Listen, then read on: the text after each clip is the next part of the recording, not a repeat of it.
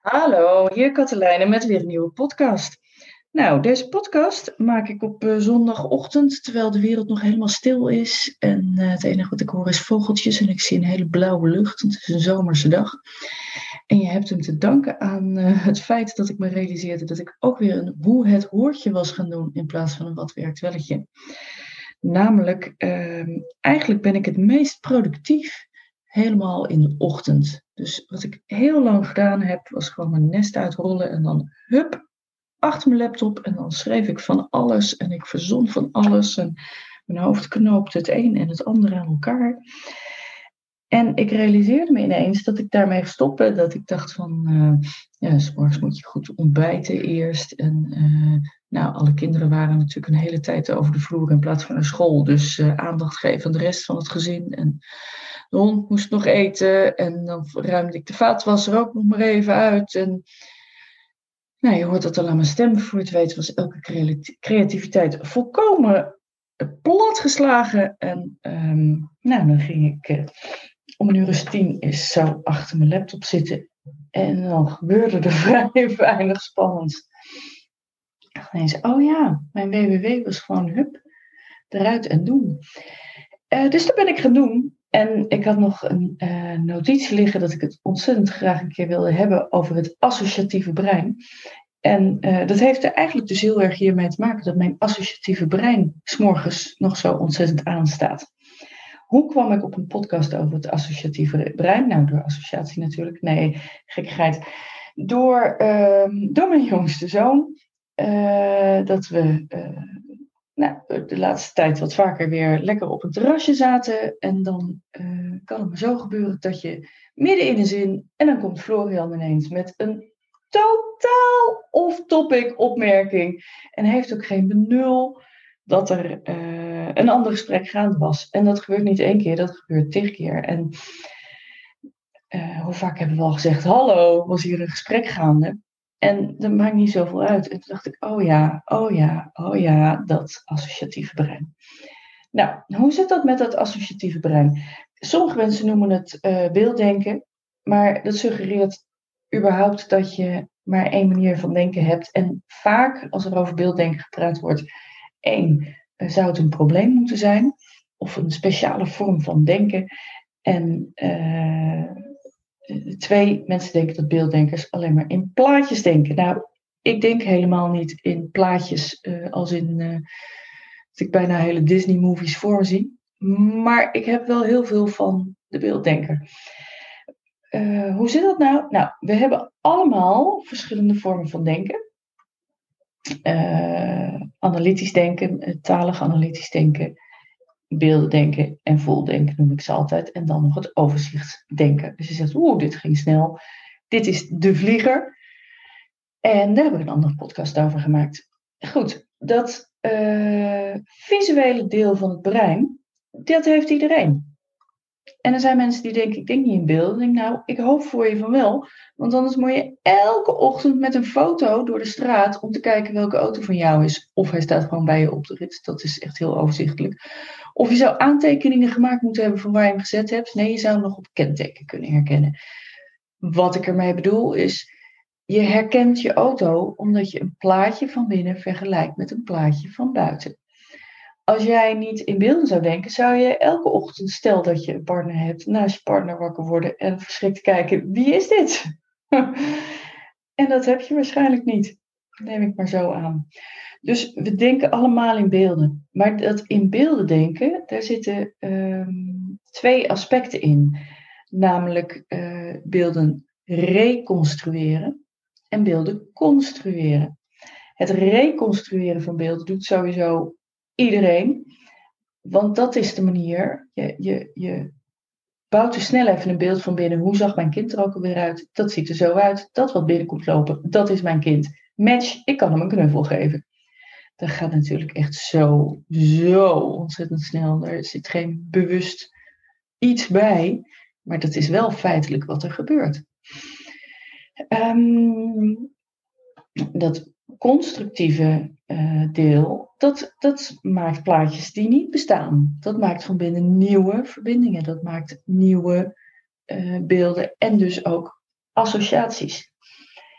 ehm, hoe meer je in dat uh, construerende deel, het constructiedeel zit waarin je plaatjes bouwt, hoe minder je als het ware nog weer betrokken bent bij de buitenwereld. Dat reconstrueren is vaak je doet iets van binnen en vervolgens check je het met de buitenkant. Maar het constructieve deel, kan 100% van binnen gebeuren. Je, je ziet van allerlei mooie dingen, je, je plakt het aan elkaar, je denkt er van alles bij. En dan kan het maar zo zijn dat je uh, allerlei verbindingen legt die voor anderen nog niet logisch zijn. En dat noemen we associatief. Want dat, dat deel is niet kausaal. Oftewel, dat denkt niet in oorzaak en gevolg. Als ik dit doe, dan dat. En het denkt niet lineair. En dat is ook wel een leuke, want dan denken mensen, wat is niet lineair? Nou, het lineair denken is, uh, ik denk, na één komt twee, na twee komt drie, na drie komt vier. En vanuit mijn huis naar de, komt de voordeur en die doe ik dan open en dan loop ik naar de auto en dan stap ik in. Dat zijn allemaal handelingen die in een vaste volgorde na elkaar gebeuren. Non-lineair en acausaal betekent dat dingen misschien niet zo logisch op elkaar volgen en dat ze ook niet van stap 1 naar stap 2 gaan en dat ze ook nog eens tegelijkertijd kunnen. Volg je me nog? Dus iemand die non-lineair denkt, die heeft veel meer mogelijkheden om uh, een paar denkspoortjes tegelijk te hebben die op een of andere manier soms elkaar raken en dan ook weer niet. Om nieuwe dingen te verzinnen en dingen te verzinnen die niet logisch zijn. Niet logisch van de wetten van de logica, maar waar wel hele interessante dingen uit kunnen komen. Ik zeg altijd maar, uh, kausaal en, non en lineair denken mensen zeggen 1, 2, 3. En een uh, associatief, non-lineair, construerend brein zegt 1B, Barcelona, pizza, ook nog een band nog plakken. Ik dacht, ik moet uitleggen hoe dat nou werkt. Iemand die zo'n brein heeft, snapt dat. Maar één kan, nou, dus het is best logisch. Want uh, één kan door B gevolgd worden, want dat van, het is de eerste en dan de tweede letter van het alfabet. De B kan door Barcelona gevolgd worden, want dat begint met een B. In Barcelona eten ze veel pizza, want Barcelona ligt in Zuid-Europa en dat heeft iets met Italië te maken. Pizza, pizza-courier, die komen meestal op de fiets. Hé, hey, mijn band lekker, moet nog plekken. Zie, het is best logisch. Alleen, de wereld snapt niet helemaal hoe je hier zo opgekomen bent.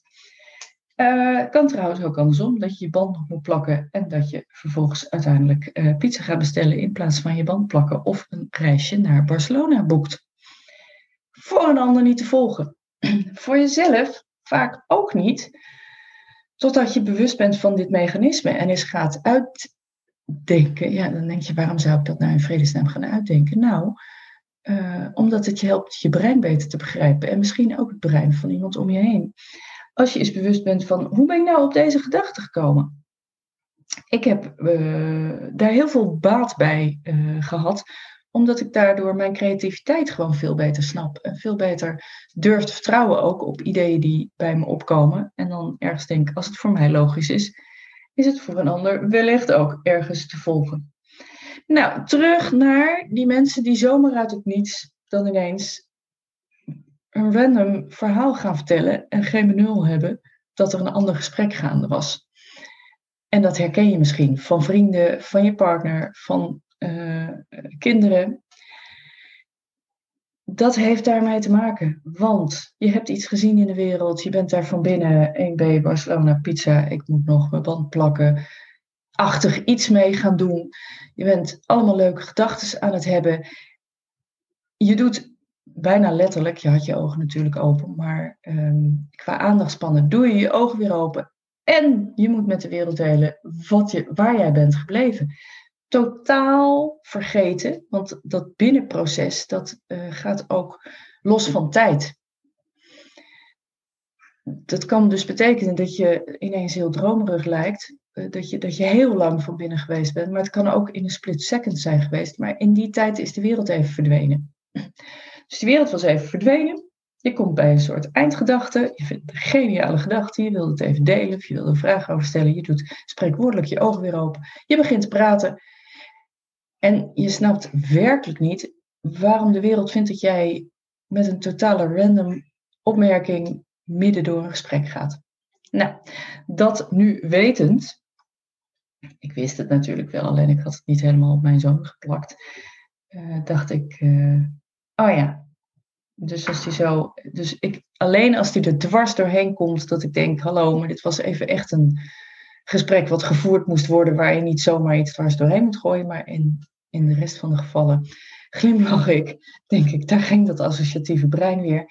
En vind ik vooralsnog de voordelen van uh, het mogen doen op de manier zoals het werkt voor je brein, groter dan hem afleren om in een gesprek tussendoor te komen. Want hij heeft namelijk waanzinnig veel. Ik, ik hoor nu alweer mensen denken: ja, maar dan wordt het een asociaal ei wat uh, overal dwars doorheen komt.